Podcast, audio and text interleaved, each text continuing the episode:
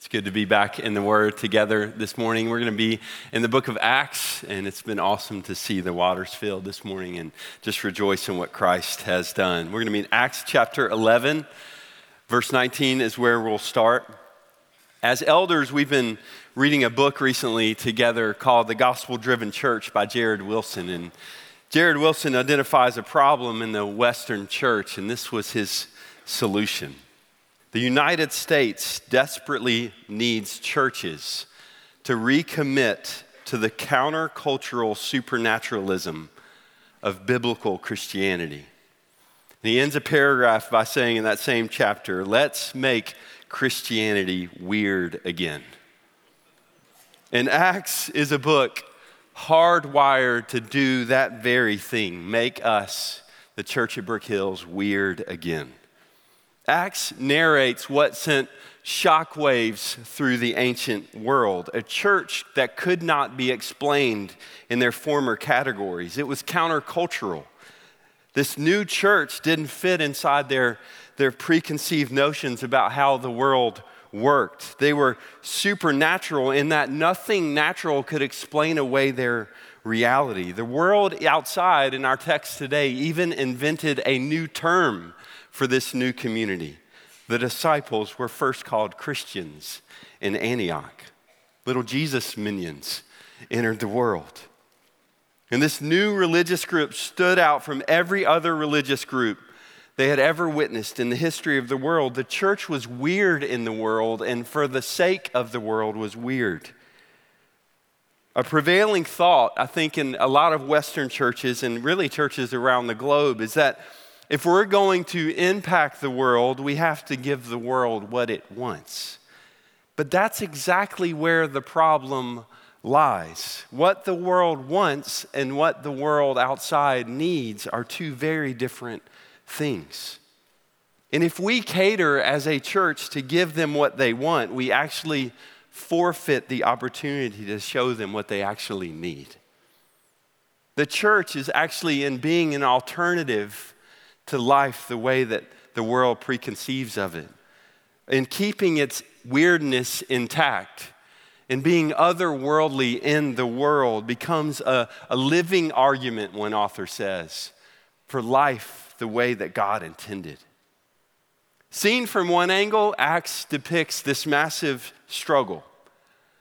Out, outsiders are continually accusing this new group of turning the world upside down. These Jesus minions were making a mess of things, like the, the Allstate guy on the commercials, right? He's continually causing mayhem wherever he goes.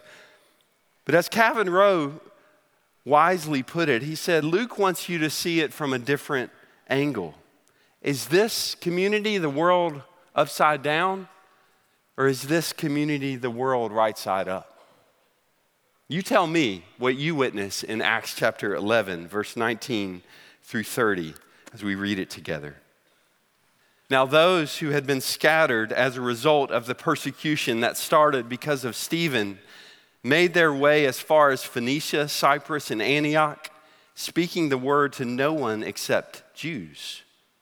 But there were some of them, men from Cyprus and Cyrene, who came to Antioch and began speaking to the Greeks also, proclaiming the good news about the Lord Jesus. The Lord's hand was with them, and a large number who believed turned to the Lord. News about them reached the church in Jerusalem, and they sent out Barnabas to travel as far as Antioch. When he arrived and saw the grace of God, he was glad and encouraged all of them to remain true to the Lord with devoted hearts, for he was a good man, full of the Holy Spirit and of faith. And large numbers of people were added to the Lord. Then he went to Tarsus to search for Saul. And when he found him, he brought him to Antioch. For a whole year, they met with the church and taught large numbers. The disciples were first called Christians at Antioch. In those days, some prophets came down from Jerusalem to Antioch. One of them, named Agabus, stood up and predicted by the Spirit that there would be a severe famine throughout the Roman world. This took place during the reign of Claudius. Each of the disciples, that's the Greek and Jew, Jewish disciples in Antioch, according to his ability, determined to send relief to the brothers and sisters who lived in Judea. They did this, sending it to the elders by means of Barnabas and Saul. The big idea of this passage is pretty clear God's grace goes global. There on your outline. God's grace goes global.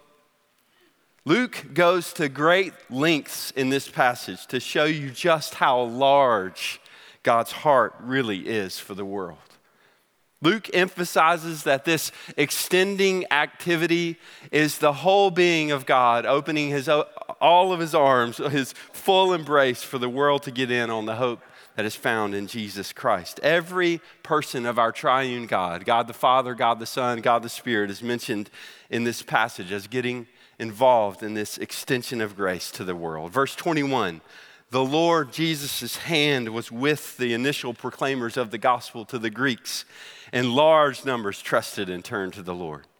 Barnabas is sent out as a representative to see what all this hype is all about in Antioch, and he's so filled with the Spirit that he's able to see what God was up to. And this is how Luke summarizes his summary when he arrived in verse 23 and saw the grace of God the Father. So, the grace of God the Father, God the Spirit, God the Son, all active in this new initiative of grace to bring this message of hope to the world. Every ounce of God for everyone on the planet. God the Father's grace was overflowing. The Lord Jesus' hand was overpowering every rebel power in the human heart. And the Holy Spirit was rejoicing, affirming, and right there in, in Barnabas' heart. Friends, Acts 11 is not merely showing us the weirdness of the church in the world, it's showing us the wealth of God's heart for the world. He's not grumpy, he's not stingy. You poke him anywhere, and grace just comes out. Not one ounce of him is withholding in this chapter. He is all in for all nations, and that is such good news for all of us in this room. Three of my kids uh, go to dances each year, either the prom or Sadie's over at Evangel Christian School locally, because that's their cover school. And it's been amazing to me to watch through the years the impact of a DJ. A DJ can make or break a dance party. And they light up when one of our former members, Weston Aiken, is the DJ because that means all the awkwardness of the middle school former selves uh, subsides and the dance floor will be rocking. The brother can feel the floor. And it's the same here. The triune God starts the song, and all the nations are getting in on it. They're joining the dance floor, they're, they're walking according to his rhythm.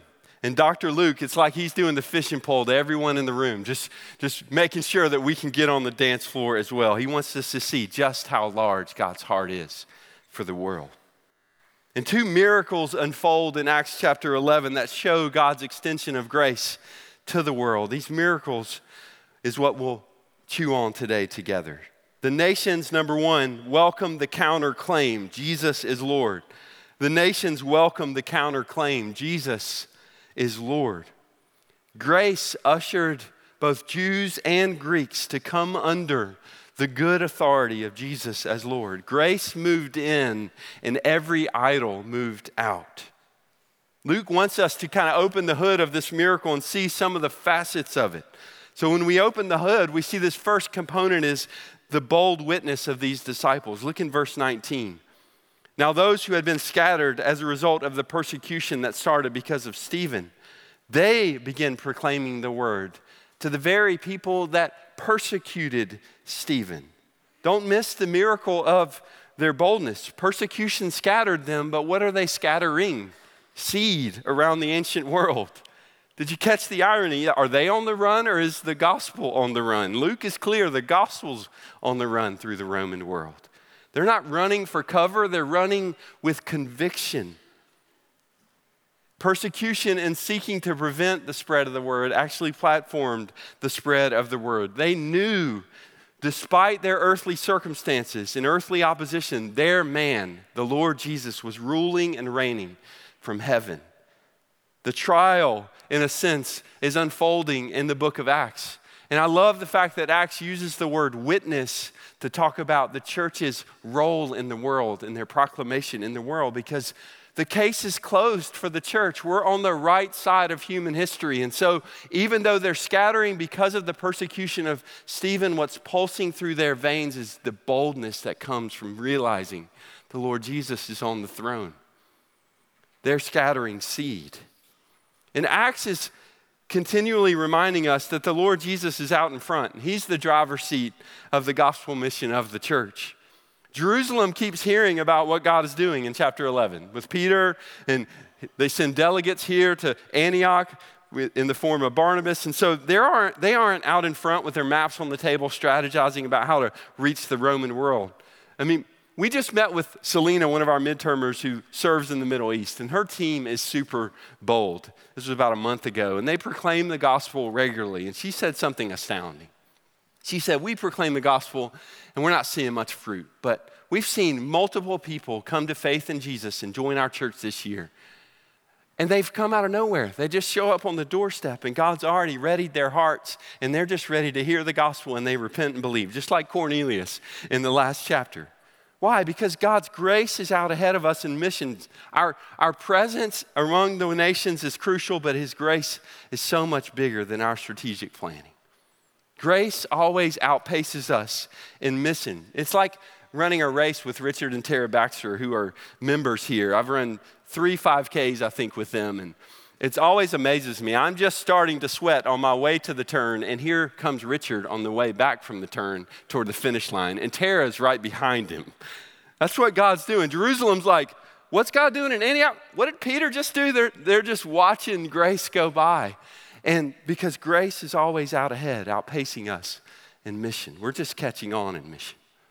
And the second aspect of this miracle we witness here in Acts chapter 11 is the broad impact of their message. The broad impact of their message. This is the first large scale ingathering of non Jewish people in Acts. We saw the Ethiopian eunuch, we saw Cornelius and his household recently, but now large numbers are turning in Antioch to follow Christ. And verse 19 references that initial target was the Jewish people. And it was like a silent disco for the rest of the world. If I've never been to one, but maybe you have, where you walk into the room and it's silence, but people have headphones on that are tuned into different frequencies in the room, and they're dancing to a beat, whatever they've tuned in that frequency to. And that's what the rest of the world was just watching these Jewish believers on the dance floor getting jiggy with it. And uh, I don't even know if that's a phrase, but um, uh, and Jews had this, these headphones on. And so these guys show up from Cyprus and Cyrene and they're like, hey, let's take those headphones and tune in the world, the Greeks, into this great message. And this miraculous pivot of grace happens. The Lord moves among them. And all of a sudden, the Greeks and the Jews are dancing together there in Antioch. And look at the scale. The bigness of what's unfolding. Verse 21 a large number who believe turned to the Lord. Verse 24, large numbers of people were added to the Lord. Verse 26, for a whole year they met with Paul and Barnabas, and large numbers were taught the word. God's grace goes global in this passage, and it goes viral as large numbers are turning left and right.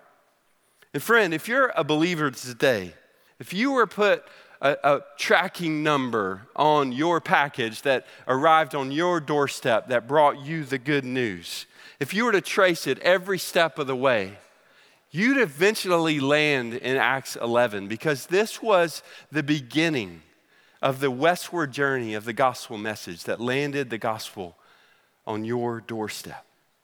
Some no name dudes, Luke doesn't even give us their name, from North Africa in an island in the middle of the Mediterranean brought you the only name that saves.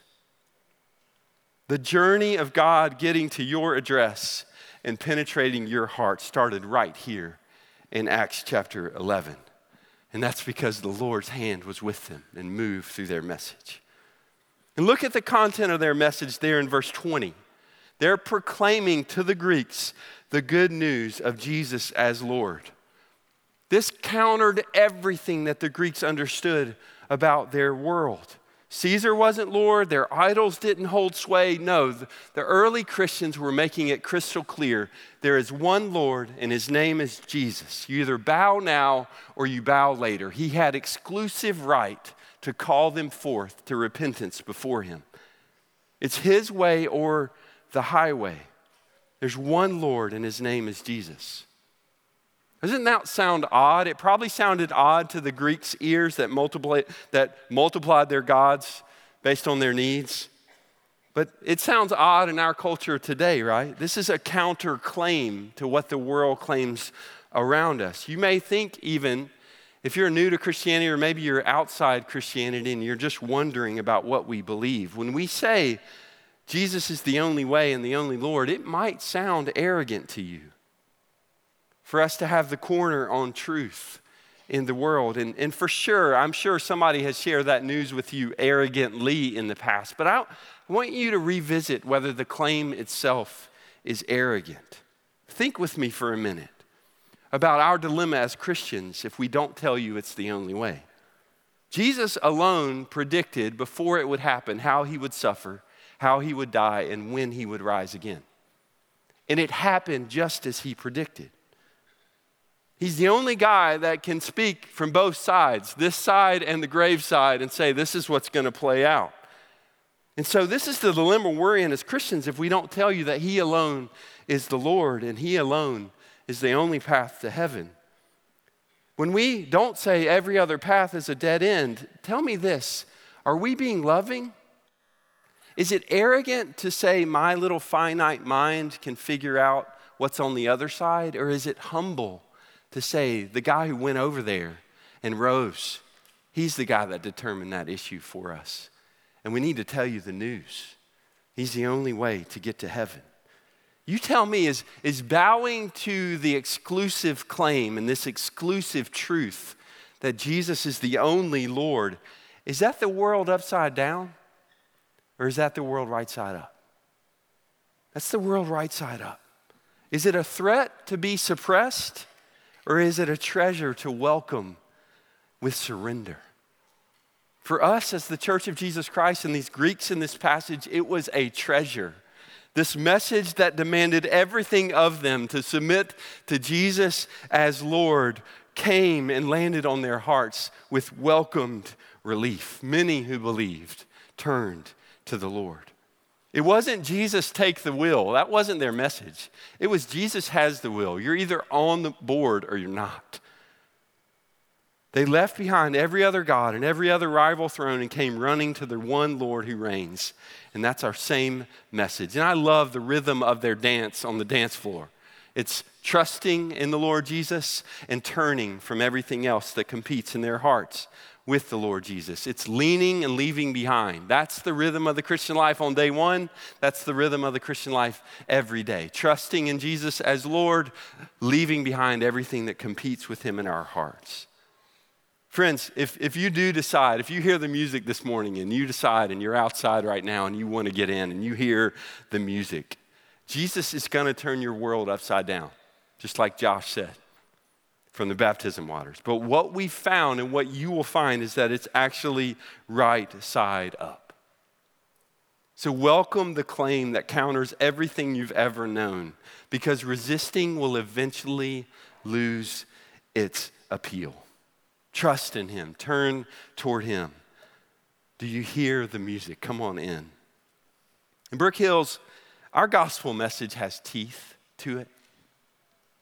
We believe in a weird message to a world that believes you do you, me do, I'll do me, and we'll all be fine in the end. That's not the message of Christianity. But we can't change the message. We can't tinker with the, the, the offense of the cross in order to get the message across to the world.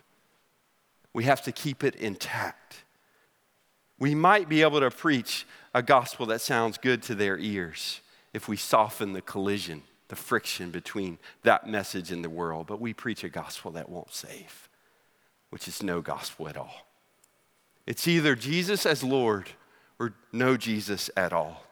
So, friends, let's keep the gospel clear, knowing that just as it happened with the Greeks in this passage, the Lord alone can make it dear. Keep it clear, He can make it dear.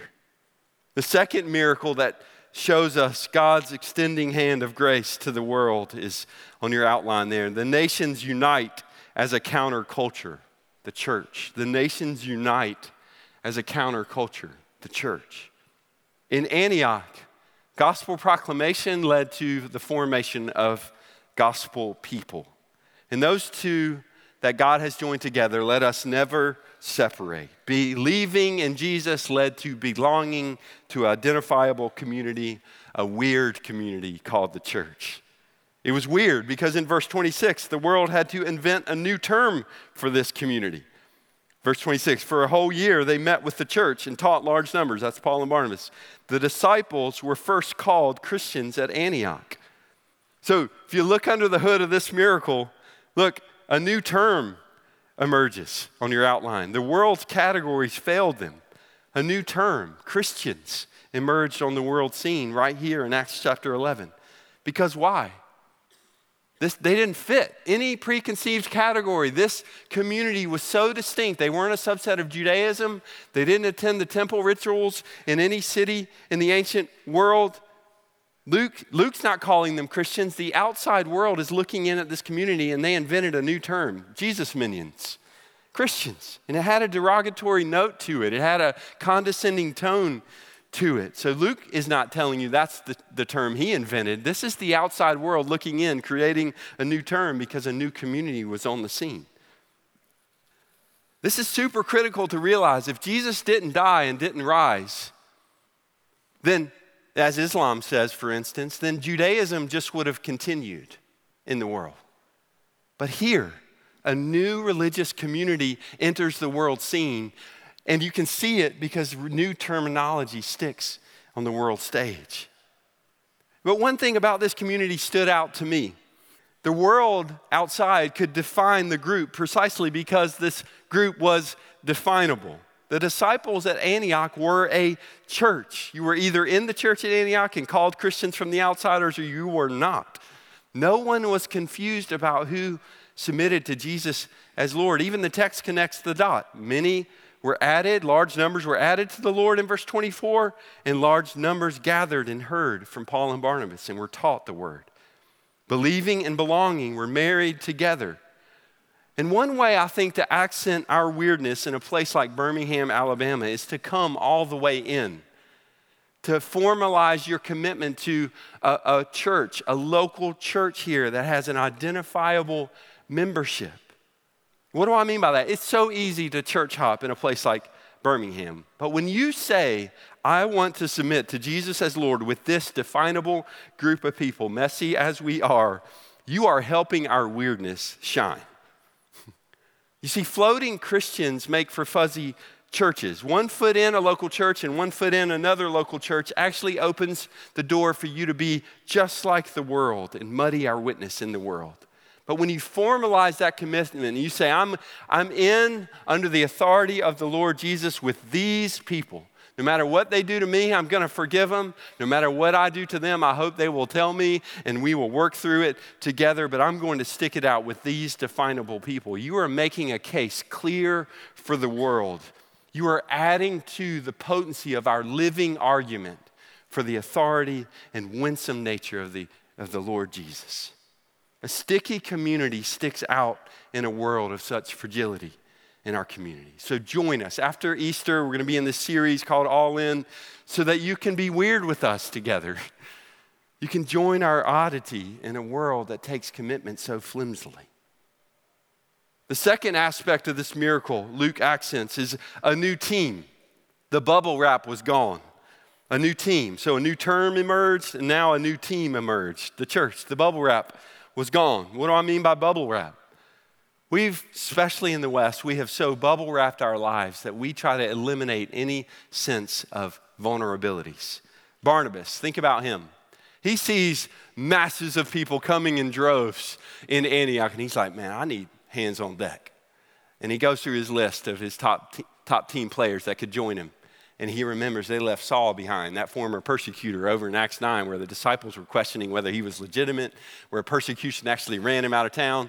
And it actually says in verse 25 that it was hard for, uh, for Barnabas to find Saul because we don't know whether he was hiding from persecution or maybe the disciples had sidelined him, but he searched for him and he finally found him and brought him over to Antioch. And here comes the missionary team. But think of Barnabas, full of faith, good man, full of the Holy Spirit, the text says. And he runs to Paul to enlist him. Why? Because Barnabas didn't insulate his own life with bubble wrap.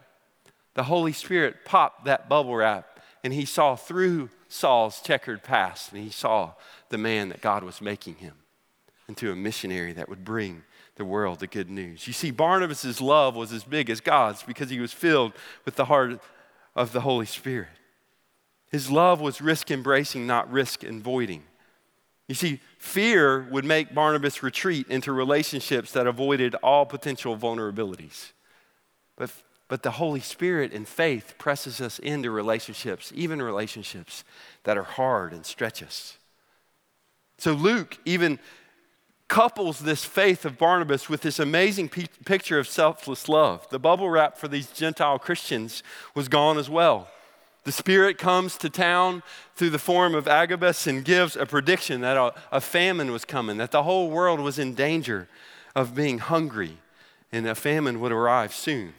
In verse 29, each of the disciples, these Gentile disciples, according to his ability, determined to send relief to the brothers and sisters that lived in Judea. Now, did you catch that?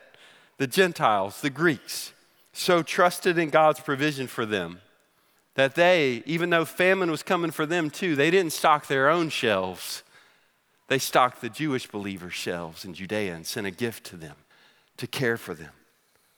It was of their own accord. This was no campaign from the church of Judea to gather support to make it through the famine. For all we know, they didn't even know the famine was coming at that point um, because this prophet was in Antioch telling them about it. And they send resources to stock the shelves of these believers. You see, a new dance was unfolding before the world's eyes. And this dance was, was crossing cultural boundaries. Jews and Gentiles were dancing together. And you think about our society in the West, it's, this is how we approach the dance floor in the West. And Carl Trueman calls it expressive individualism. Basically, we put in noise canceling headphones and we, uh, and we join the dance floor and we say, hey, as long as you don't bump into me, we can be cool, right? We can, we can dance, even though we're listening to different songs. And then we start bumping into one another, and then we all of a sudden we look up and no one's dancing with us, and we feel lonely. Why? Because you're listening to your own song. you know, when Jesus is Lord, true love is birthed in community. This is the world right side up. But when we just want to express ourselves, if you let me be me, not Jesus be Jesus, you got to let me be me, then that's community on your terms and you'll be lonely. It'll malfunction in the end. That dance won't be any fun. Okay?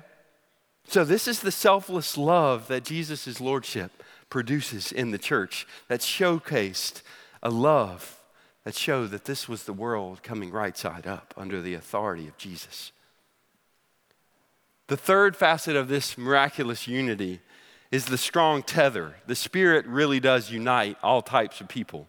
And this is miraculous how, how Luke does this. Let me just summarize it. This is a beauty to behold, but he puts on repeat the song that started in chapter 2 among the Jews and chapter 4 among the Jews. He puts it on repeat to such a degree that the same dude, Barnabas, that laid the proceeds of the sale of property in Acts chapter 4 at the feet of the apostles to show his generosity and how the Spirit had changed him, is the same dude here in Acts 11 that lays this gift from the Gentiles to the Jewish church in Judea at the feet of the elders there. Why? He's saying the same Spirit that filled the Jews is the same Spirit that fills the Gentiles. This is the strength of our tether. The Spirit makes our unity functionally one. He calls us all to the dance floor. And the second way that Luke does this is he shows these authority structures there at work in the churches, affirming what God was up to. You see, these elders and apostles and others in the church at Jerusalem were weighing in on what happened. And what they were saying is, yes, indeed, this was the grace of God. They were given like the notary republic from heaven, saying, We represent a voice and we steward this gospel message, and the gospel is in really transforming the Greek people. I think in a lot of ways, uh, especially in my world and global, we think if we just get rid of all the entailments of church, like the institutional identity of church and the organizational structure and the leadership, and we just flatten church out to, to everyone being priests, which is true, but we, we get rid of all the what we call Western entailments, then we'll see the express, explosive growth of the church of Acts. And that's not what Luke is outlining here. That's more a reflection of our culture. This flattened view of church that doesn't recognize the nature of good authority is not what's unfolding before the world's eyes. Here's the point if we're gonna be weird, let's go ahead and be legitimately weird, right? Let's be organized in our weirdness so that we show the world that this is actually an endorsement from heaven about what this community is up to. That's what's going on in the book of Acts. So let's export not a Western flattened view of church, but an Acts rich view of church where good authority structures are, are seen. And friends, if I know that we all have this struggle in different ways, um, but if you're new to the church and you're looking for someone like you, it's always a struggle we have, right? We want to resonate with somebody, connect with somebody deeply, and I get that. That is totally natural and totally fine. But I would just encourage you to not let you be the measure of your community. Is it really best that your community orient around you and orbit around you? I want you to ask yourself that question honestly. So, is cloning you going to lead to the world right side up? Think about it. we need one another. Jamie Dunlop says it this way if your church is united around Christ alone, then you will often be frustrated by just how pe- often people don't see straight on important secondary issues. I cannot believe that I go to a church with people who think X, Y, or Z. Beyond that, it's not just that these people don't get it about important issues, they don't get you either. The temptation is so strong to flee your church to a church where people think more like you do, which means fleeing to a church that is about Jesus and something else. Our diversity on secondary matters is what highlights the value of the Christ who unites us. Get rid of that diversity, and while church becomes easier, it forfeits its power. It becomes explainable on the world's terms. We need to recommit to the supernatural drawing glue of the gospel. And friends, our life together is the gospel in 4D.